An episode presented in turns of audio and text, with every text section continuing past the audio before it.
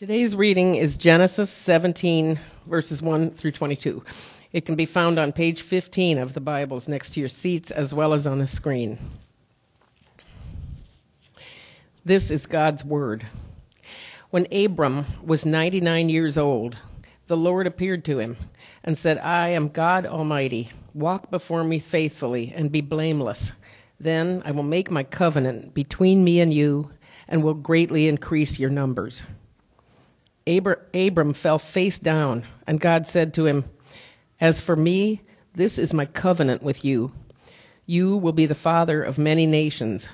No longer will you be called Abram, your name will be Abraham. For I have made you a father of many nations. I will make you very fruitful.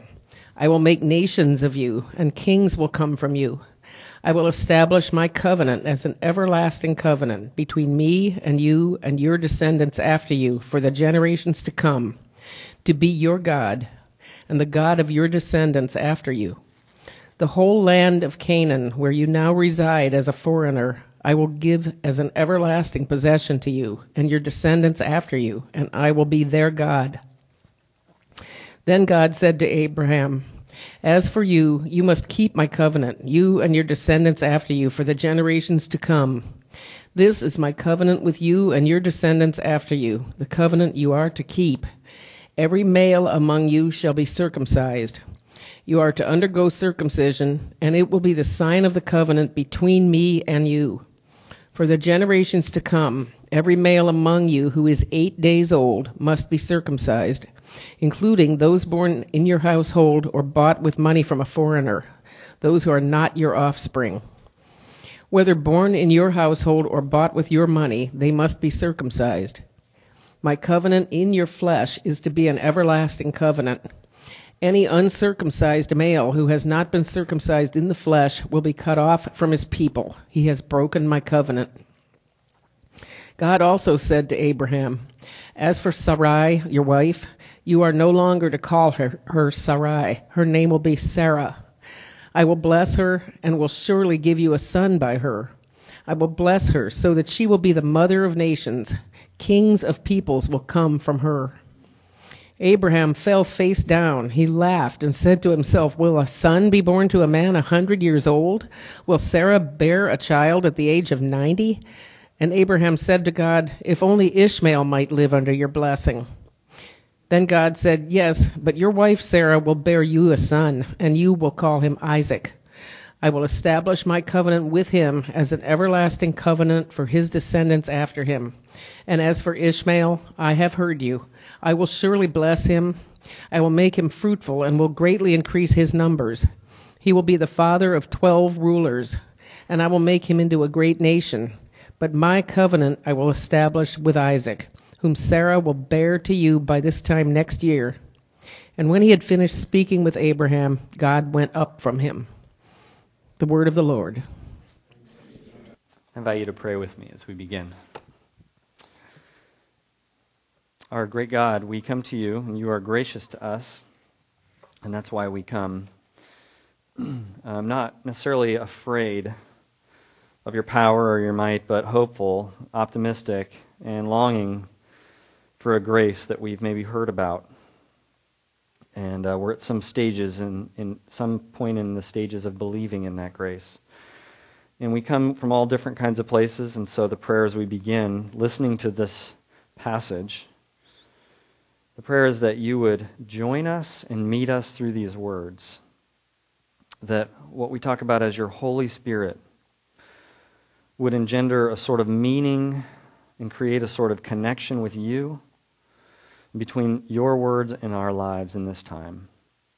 And that even though we might come as a mess and more of a mess than we want the people around us to know, you love us and meet us with grace so that we, are, we, we can come to the point of knowing that in Christ we are more loved and accepted than we ever imagined. Meet us now with that grace, we pray. In Christ's name, amen. Uh, let me start by talking about something that I did uh, a couple years ago. I started by, um, I, wanted to build a bike shed. And so I, uh, this is a backyard building project. And I got, a, got plans from a book at the library. And I have experience working with building crews and framing crews, kind of the jobs I had as I was in seminary in Michigan. Um, and so I got these plans and I started and I bought enough lumber to get kind of the first uh, bit of it going. I imagined I would get this thing done. My plan was to get it done in like about maybe two or three weekends, you know, maybe spread out over a couple of months. And I got going on it. This thing ended up taking me like almost uh, almost two years to to finally come to a closing point, and that's only because of the help of my father-in-law who visited, and he's a builder. Um, I, I got going pretty good on it. I enjoyed it and loved it. And in the midst of starting this thing, I just thought I was the best builder ever. I mean, I, I just, yeah, I was doing really well. I make a mistake here or there. I really, I mean, I really had this idea like, hey, I've seen people do this. I've done it, a, a, few of these tasks myself, even, but mostly a lot of it's just I've, I've, watched people do this, and they would say, "Marc, go get those boards over there." No, no, no, the long ones. I mean, that was my role.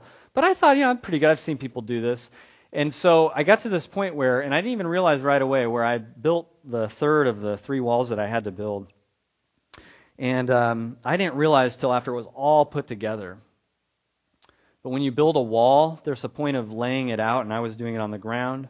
And you have a top plate and a bottom plate, and they have marks on them where the boards like this go, what we call the studs, right?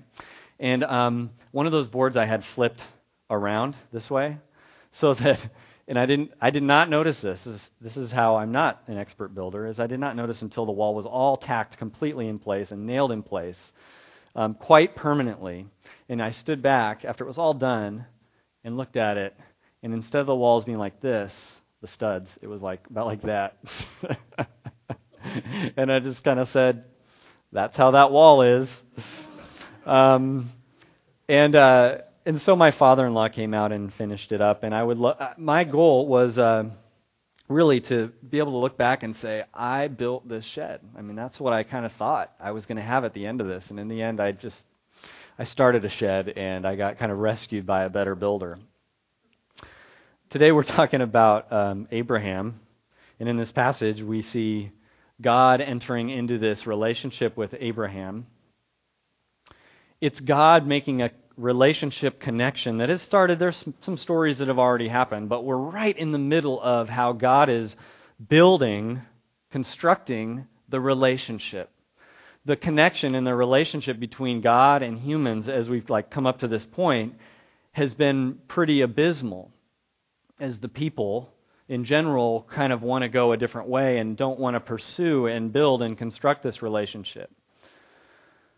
So God's beginning to lay out the, the plans of this relationship and how's it gonna, how it's going to go. And what we essentially see through this is that God is this expert relationship builder who comes in and here is just laying out some big important pieces that will be foundational to how this relationship is built.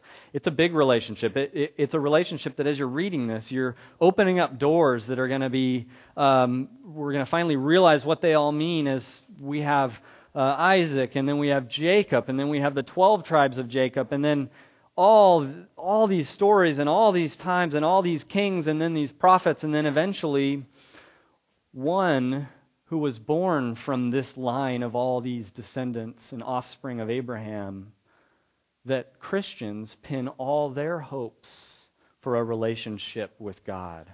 So that's all being started here, constructed here, um, pieces of that grand story, of that grand relationship that for some reason you're here today to explore, to connect with, or to grow in understanding. Now, here's what we don't want to necessarily. We don't want to. I have three points, so no surprise there. But um, but each one of these is something that you and I would prefer that we were the builders on, that we could claim in this relationship with God. We all want to provide the name for ourselves. We all want to decide what the signs are. We all want to go with our plan. So let's look at these. That's, those are all things that God is constructing and laying out. And you need all of these to have a thriving spiritual relationship with God. Let's look at them. Let's look at what we learn about them. First of all, the name. God provides the name. What's significant about God doing the naming in this story? I learned this week about uh, a football player named Chad Johnson. Anybody know what I'm talking about? Chad Johnson. I'm not a football. This is new to me. I'm not a football fan. Chad Johnson is someone who um, his number was 85, and he changed his name to Ocho Cinco. Chad Ocho Cinco. I didn't know this. This is fascinating to me. And then apparently, how that story goes. Um, this is a few years old, but how that story ends up is that he changes his name back to, to Johnson when he's uh, about to get married, and um, his fiance didn't didn't want to go with Ocho Cinco. I guess is how that. I thought that was pretty funny. Ocho Cinco, you know, eight five. It was his jersey. Um, and then we have another sports related person, Ron Artest. He was a Sacramento King at one point. Go Kings. And Ron Artest, you know, his story is he's the guy who changed his name to, and still his name, Metta World Peace. Um, yeah, that's the reaction I had the first time I saw or heard people saying that name. What? That's a person? Metta World Peace. And this, you know, this is the guy that is probably the only person I've ever heard of of going up into the stands and fighting with a fan at an NBA baseball game, you know, and his last name's now World Peace. So, you know, there's all these stories, you know, Snoop Dogg, I don't know if you caught it, but he's Snoop Lion now. I don't know if you caught this. And, you know, so Snoop Dogg, he's got all these handles. When I'm a rapper, he says I'm Snoop Dogg. When I'm a DJ, I'm DJ Snoopadelic. No, no one's. And now he's, you know, when he does reggae, he's Snoop Lion. So had a bit of a Rastafarian um, conversion on that one. And all this, you know, we can get a good laugh. There's also plenty of laughter going on here in the um, Abraham name change. Did you catch how God just comes in and says, now part of this relationship is I will tell you who you are. I will give you your name. And you can just imagine how this goes with Ab- Abram. You can imagine him telling his the other parts of his community and his his relatives about and his servants and so forth. Oh, you you met with that God again? That, that God talked to you, Abram? Oh, yeah. What, is that the same God that talked to you uh, about 25 years ago and made you leave your homeland and said he was going to give you this great big promised land? That God? Oh, tell us what he said, Abram. This should be good. Oh, uh, what? He said he's going to he changed your name? Oh, what, uh, what Abraham, you who, who haven't been able to have children with your wife, tell us what name he gave you. Um, super daddy. what? What? What'd you say? What name is he giving you? Super daddy. Um, yeah. I mean, that's basically what Abraham means. The first one is kind of like daddy or dad or father, exalted father. And this new one is like, you know, uh, like father of many. It's like super daddy. And that you could just imagine the humor. Oh, great. Yeah, super daddy. Sure. We'll see how this goes. Uh, 100 year old Abraham. Um, the humor's there, but of course, there's a bigger thing at work as well. Because I think the first lesson of Abraham is that if you want a thriving spiritual relationship, you've got to let God tell you who you are. And there's actually, um, we tend to go the other way around. We not only want to, we, we not only want to decide who we are and pick this name or that name or the other. Now I'm this. We not only want to do that, we also want to name. We also want to com- go completely the other way and name God and decide who is God. Who do you think is God? Whatever, whatever you think, whatever you want to name Him. And so, of course, naming in the Bible is this incredibly interesting thing. And there's a lot more going on here than just Abram to Abraham, you know, daddy to super daddy. It's, um, if you, anybody happened to be reading the books of 1st and 2nd Kings or Chronicles, that's what I thought. Um, but in the book, towards the end of the book of Second Kings, um, you do have these interesting, a similar parallel, actually. I think it's in chapter uh, 23 of um, Second Kings, where um, Necho, king of Egypt, Pharaoh of Egypt, renames the king. And the difference is so subtle. It's very similar to this Abram Abraham thing. The difference is almost inconsequential, uh, whatever that word is. The difference is small, but uh, that's not the point. The point is there's a bigger who who's saying to that person who you are. There's a that identity is now wrapped up in a bigger one, a bigger who. That's now where that king gets his identity. It's these old, uh, in the language of scholars, it's the old suzerain vassal relationships in the ancient Near East. But it applies to all of our lives. Do you have, are you looking to a bigger who to tell you who you are? Or you, are you doing what most of us do? Most of us try to answer the who question with the what question. What do you do? Right? Who are you? What do you do? That's kind of how our conversations go, right? Okay, what's your name? My name's Marc. Uh, what do you do? Who are you? you? Are you trying to name? Are you trying to fill that definition and that identity with what? With what you do? I mean, you can go back to this old cheesy line, right? After all, we're not human doings. Yeah, pretty good, huh? You heard that old chestnut? We're not human doings, we're human beings, right? You can't answer the who with the what. And this is um, this book uh, by Jean Bethke Elshtain. She wrote this book called Who Are We? Critical Reflections and Hopeful Possibilities. She says this Who then are we? We plunge into self aggrandizement, convinced that the dazzling success of our projects will prove definitively who we are. But this fails to satisfy. Our triumphs ring hollow. Our victories so often turn to ashes in our mouths. But never mind, tomorrow we'll run faster, we'll climb higher. And one fine morning, morning who are we? We are creatures who have forgotten what it means to be faithful to something other than ourselves. You resonate with that? I love this phrase the dazzling success of our projects. Are you trying to define who you are with your what? Well, I think a lot of us do. And the Bible, what it does is over and over again, it just simply says this to you that you are too incomplete to find who you are just by yourself alone in a room with a list of your accomplishments. You're too incomplete. You're too broken and jagged. And the only, the Bible says, the only way to finally have a satisfying answer to who you are is to link up with your jagged edges with the broken one who came from heaven to earth and became broken so that you could finally be invited to, to be able to know who you are. And you'll search to link up with all different things all your life. But they'll never completely tell you that and finally tell you who you are. So there's the name. We all want to name ourselves. God says, You need to look to me, a bigger who, to tell you who you are. But there's also the sign. The sign.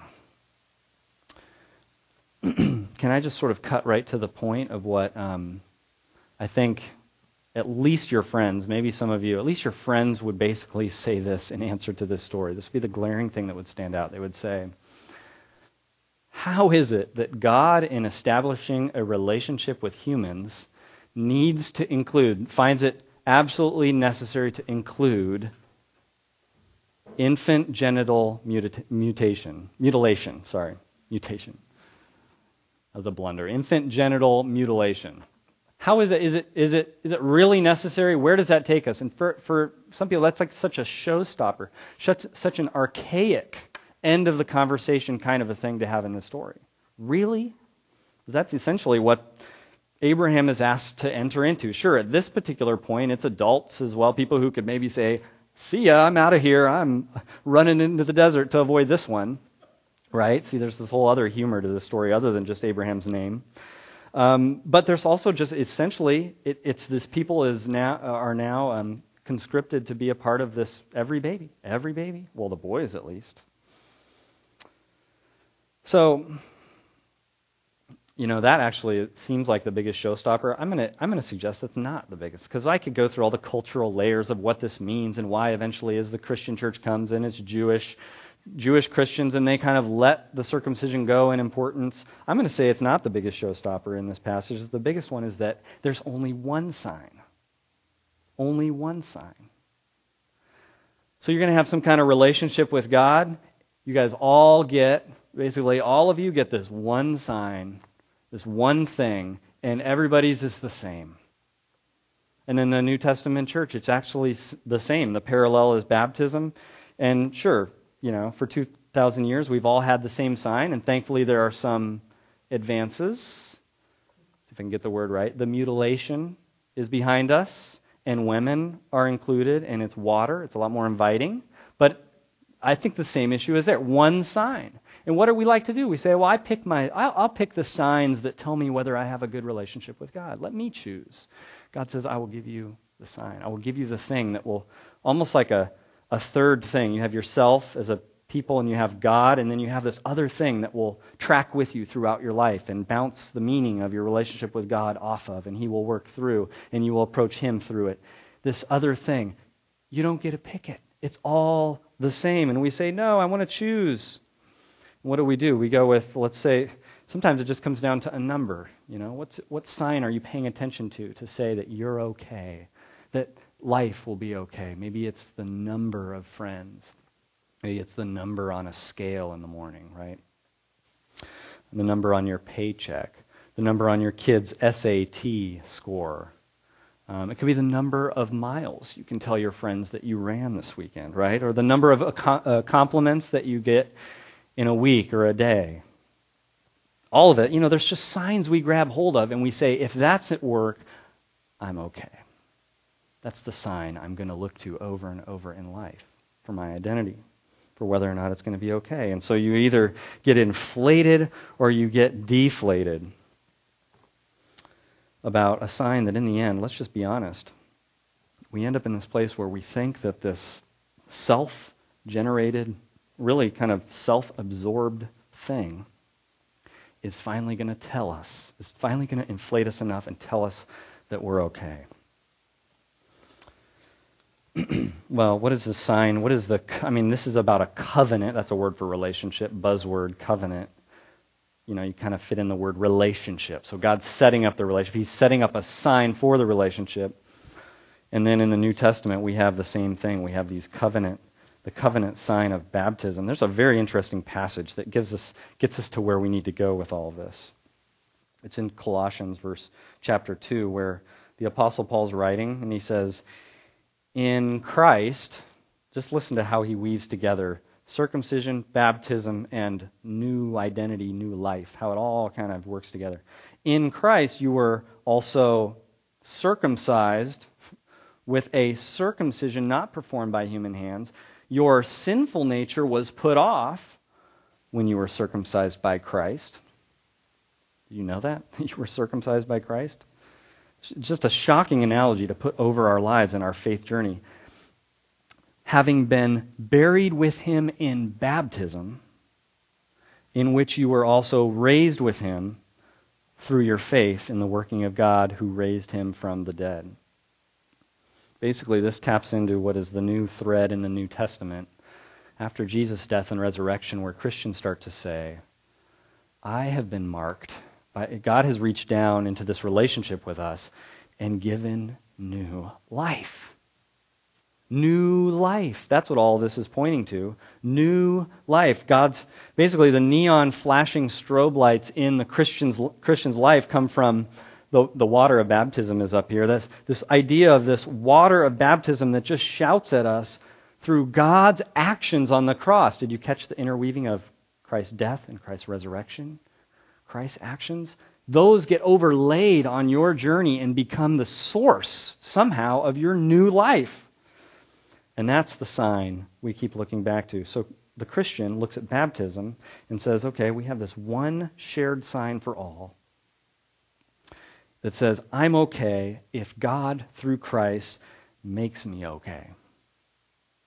I'm okay if God, through Christ, makes me okay. And Jesus says to go out into all the world and baptize everyone. He doesn't say, you know, we would say, go out into all the world and let each of these people groups from different cultural backgrounds make their own decision about how they're going to define the signs of this relationship. Jesus says, go out to all the world and use the same sign, baptizing. And with baptism, God wants to put something in your life that as you grow as a Christian, you can literally, it's literally possible that these other signs that you have set up that say you're okay, they actually lose their ability to deflate you. And you lose the desire to be inflated through these other signs that you've been looking to to know you're okay. It's actually possible that what some call your baptismal identity as a Christian, which really just ties you all to the actions of Christ. That the actions of Christ replace those other things that you look to. That's what can happen through the sign. And uh, I find it interesting that Paul says, right at the close of his letter to the Galatians, he says, he just confirms this when he says, um, neither circumcision nor uncircumcision means anything. What counts is the new creation. so, also the plan. Now, how many of you, show of hands, if you're brave, who's had things or a thing not go according to your plan at some point? right? And like how many of you are lying, right, with your hand in your lap? Just kidding. I'm not calling you a liar. So, you know what Abraham's plan was? Abraham's plan was Ishmael. Ishmael, that, you know, through a servant woman, he could start this line. He's very skeptical of God's ability to um, provide this, all these promises of descendants and this whole plan through Sarah or Sarai. So Ishmael was the only conceivable way Abram could imagine God blessing him. And I get the sense in this, is, uh, in this interaction that I picture, you know, he's on his knees, the story tells us, and I, I picture Abraham kind of with his hands uh, over his face when it gets to the part about Sarah, Sarah being changed to Sarah, Sarai being changed to Sarah, and she's going to have a baby, and it's going to be through her. And then he kind of jumps in and says, if only Ishmael. I interpret that that he got kind of red in the face, almost embarrassed for God's naivete. You know, kind of that inner chuckle, like, oh my goodness, you're still on that whole thing that it's going to happen through Sarah. But think about it. Have you ever, in a sense, have you ever been accused God of being naive about how the plans of your life have been going? Have you ever, have you ever had that sense of like, God, do you, do you even know what it's like? Do you even know what I'm going through? A lot of times we think God is naive, like he's missing something, like he's not seeing what really he needs to see in order to run our life. We see it, God doesn't. Well, just to give you a, just kind of move towards the end here. Just think about this. If Abraham gets his way with the Ishmael plan, and he doesn't, but if he did, there would be no Jesus. There would be no Jesus the plan God was constructing, remember how I kind of painted it all, kind of leads towards eventually the, the other child who was born out of even more laughable circumstances. Not from a barren woman, but from a sexually inactive woman. Even more laughable, but that was God's plan. It wouldn't have happened if Abraham got his way. It gives you pause. It makes you stop and think about yourself. Um, Evelyn Underhill writes this book called The Spiritual Life. She says, Our spiritual life is his affair because whatever we may think to the contrary, it is really produced by his steady attraction and our humble and self forgetful response to it. It consists of being drawn at his pace and in his way to the place where he wants us to be, not the place we fancied for ourselves. Think about what's the plan that runs the engine of your emotional life. What is it? You've got something. And there's a chance that if you stop and you look at it, you go, that has, I might pave it, I might paint it with spiritual language, but in truth, it has nothing to do with God. It's just my plan. It's just what I'm fancying for myself. And if so, join the company of Abram. You're in good company, and God can use it. And Abraham would probably tell you save yourself a lot of heartache and make the realization that that's, that plan has nothing to do with God. Make that realization earlier rather than later before it blows up in your face. God seems to think in all of this that He can construct sufficiently a relationship with you. So, the question is will you let Him? Will you let Him tell you who you are? Will you let Him define the signs? Will you let His plan take over? Let's pray.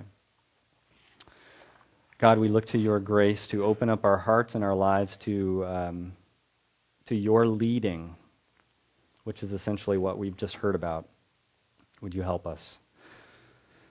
Help us in all the hundreds of ways in this room that we need to um, we need to be softened, perhaps, and readied in order to let you lead.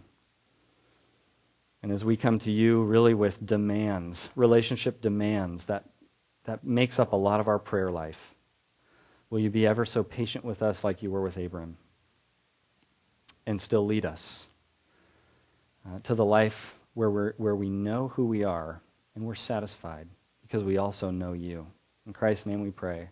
Amen.